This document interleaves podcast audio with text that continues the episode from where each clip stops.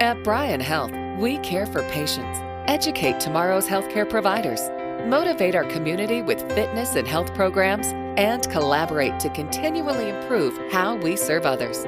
That's why we are proud to present another Bryan Health podcast. Here's Melanie Cole. If you're anything like me, your emotions run up and down. And sometimes you feel really sad, sometimes you feel really happy. But if the symptoms of sadness persist, then it's time to seek professional help to see if you might be clinically depressed. It's a pretty common problem in the country today, and my guest is Dr. Dave Myers. He's the Counseling and Program Development Manager for Mental Health Services at Bryan Medical Center. Dr. Myers, as I just said in my intro, it's pretty common to feel depressed or to have actual depression. Tell us about the prevalence of it, and is this a treatable condition?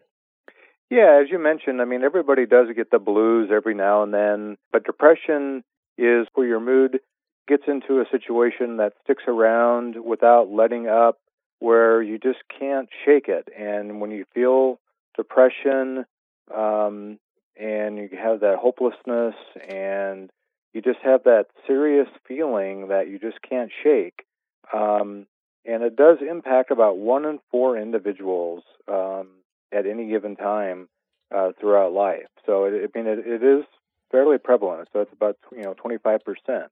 But the good news is, I mean, you know, there's you know, it's like gosh, you know, we're talking about depression, but there is good news in this, and that you know there is hope, there is hope, you know, there is healing, and that what we do know is that research that's been done on depression shows that about 80% of those who have reached out for help um, right away, generally about 80% of those start feeling better, uh, report feeling better almost right away based off of uh, the type of treatment that they started.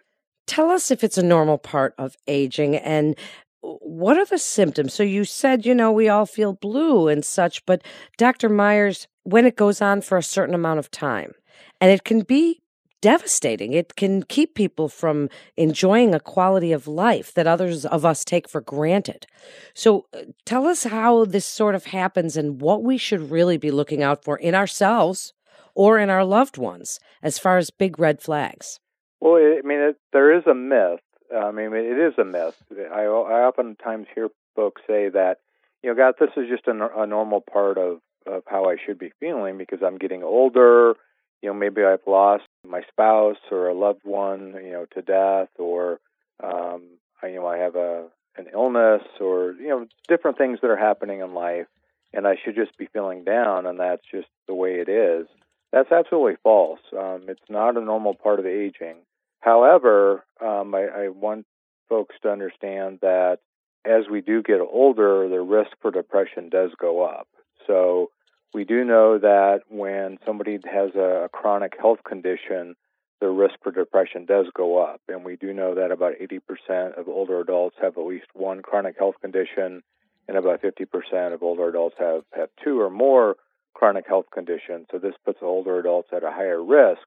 But that doesn't mean that, okay, I have, I have depression, um, I, I need to live with it. That's absolutely false depression is very, very treatable. So if I am feeling down and those symptoms are impacting my daily life, I should do something about it. Just if I were uh, having, you know, diabetes or if I, you know, um, don't feel well, I have the flu, I, you know, I go to the doctor and I get treatment for it. Same thing with depression. I should be doing something about it, and uh, I should be seeing a healthcare provider. Then what? What happens when someone does come to a healthcare provider, Dr. Myers? What is treatment look like these days? Because now that we hear so much more about depression and in the media, what are what are some of the tools that you have at your disposal to help people with depression? Well, some of the tools are right there at individuals' fingertips to first to identify if they are uh, dealing with depression. And we have an online screening at bryanhealth.org on our website that folks can go and answer some questions um, at the comfort of their home it's free, it's confidential. Uh, there's no way that we can track who's taking the screening. And it tells you whether or not the signs and symptoms are there of depression. It's not a diagnosis, but it tells you whether or not you should, you know, take steps to, to see a professional. You can print that off, take that with you to the doctor, take that to, with you to uh, to the Bryan Counseling Center, um, to a professional, and say, okay, I've taken the screening. What what do I do next? Now, treatment can can take many different approaches uh, to depression. Sometimes uh, individuals will see their their primary care doctor, uh, go see a psychiatrist um, or nurse practitioner, and they may be prescribed an antidepressant, a medication to um, treat that depression. Others may see a therapist uh, uh, for talk therapy, a counselor, um, cognitive behavioral therapy, uh, oftentimes called CBT, um, is a very effective approach to treating depression. But research shows a combination of both talk therapy and medication together are really the folks get better much quicker having both of those things happen at the same time. Um, but that, that, doesn't necessarily mean that you need both of those things. Um, sometimes folks feel better doing one or the other. Um, but again, research shows that a lot of times folks trying both of those things find the quicker results. But then there are there's a small percentage of the population who sometimes have what we call treatment resistant depression, in that they have a maybe the the medication and the therapy is not real effective for them, um, and they may have to try some other alternatives to treating depression, like electroconvulsive therapy, which we provide here, ECT treatments, um, and some other uh, other different types of depression that are out there, and there's other treatments for that as well that we won't go into today. But for the majority of folks, it, it's it's therapy um, uh, and or medication. Are these things when you talk about therapy and or medication are these things that people have to adhere to or be on for the rest of their lives? Is this something that changes as we grow older or is it something that really is going to be involved or in a person's life for their whole life? It's based on each individual, so it's on a case by case situation. Some individuals um, have an episode of depression to where they uh, receive treatment and um, the, you know the depression uh, gets better, the symptoms get better, and they no longer need medication and um, you know stop you know they reach their treatment goals and they no longer go to the therapy um, and yeah they, they they stop and they don't need that anymore whereas others may have more serious symptoms and more serious type of depression where they may need to continue with with medication, um, or they may have uh, recurring bouts of depression. They might need to go back on um, medication. So it's really on a on a case by case basis, and so that's why it's really important to uh, to know the symptoms and to work closely with your healthcare provider. Um, and the other piece to that too is, you know, I, I talk about therapy and medication, but support groups, and we offer what's called Wellness Recovery Action Plan uh, where we have peer specialists here at the hospital, where we offer the wellness groups, um, where individuals can develop wellness plans. And uh, that's where they can come and, and attend a, support group once a week. And support groups are also a very, very uh, helpful um, part of wellness and treatment as well. Well, that's kind of where I was going to go next, Dr. Myers, is is you know, there's medications and therapy. And where do things like lifestyle modifications and support groups, yoga, relaxation, exercise, even nutrition, where do any of these other things fit in? Can they help with someone suffering from depression to maybe not have to be on so many meds or to just be a great adjuvant therapy to whatever therapy that they are using that seems to be working?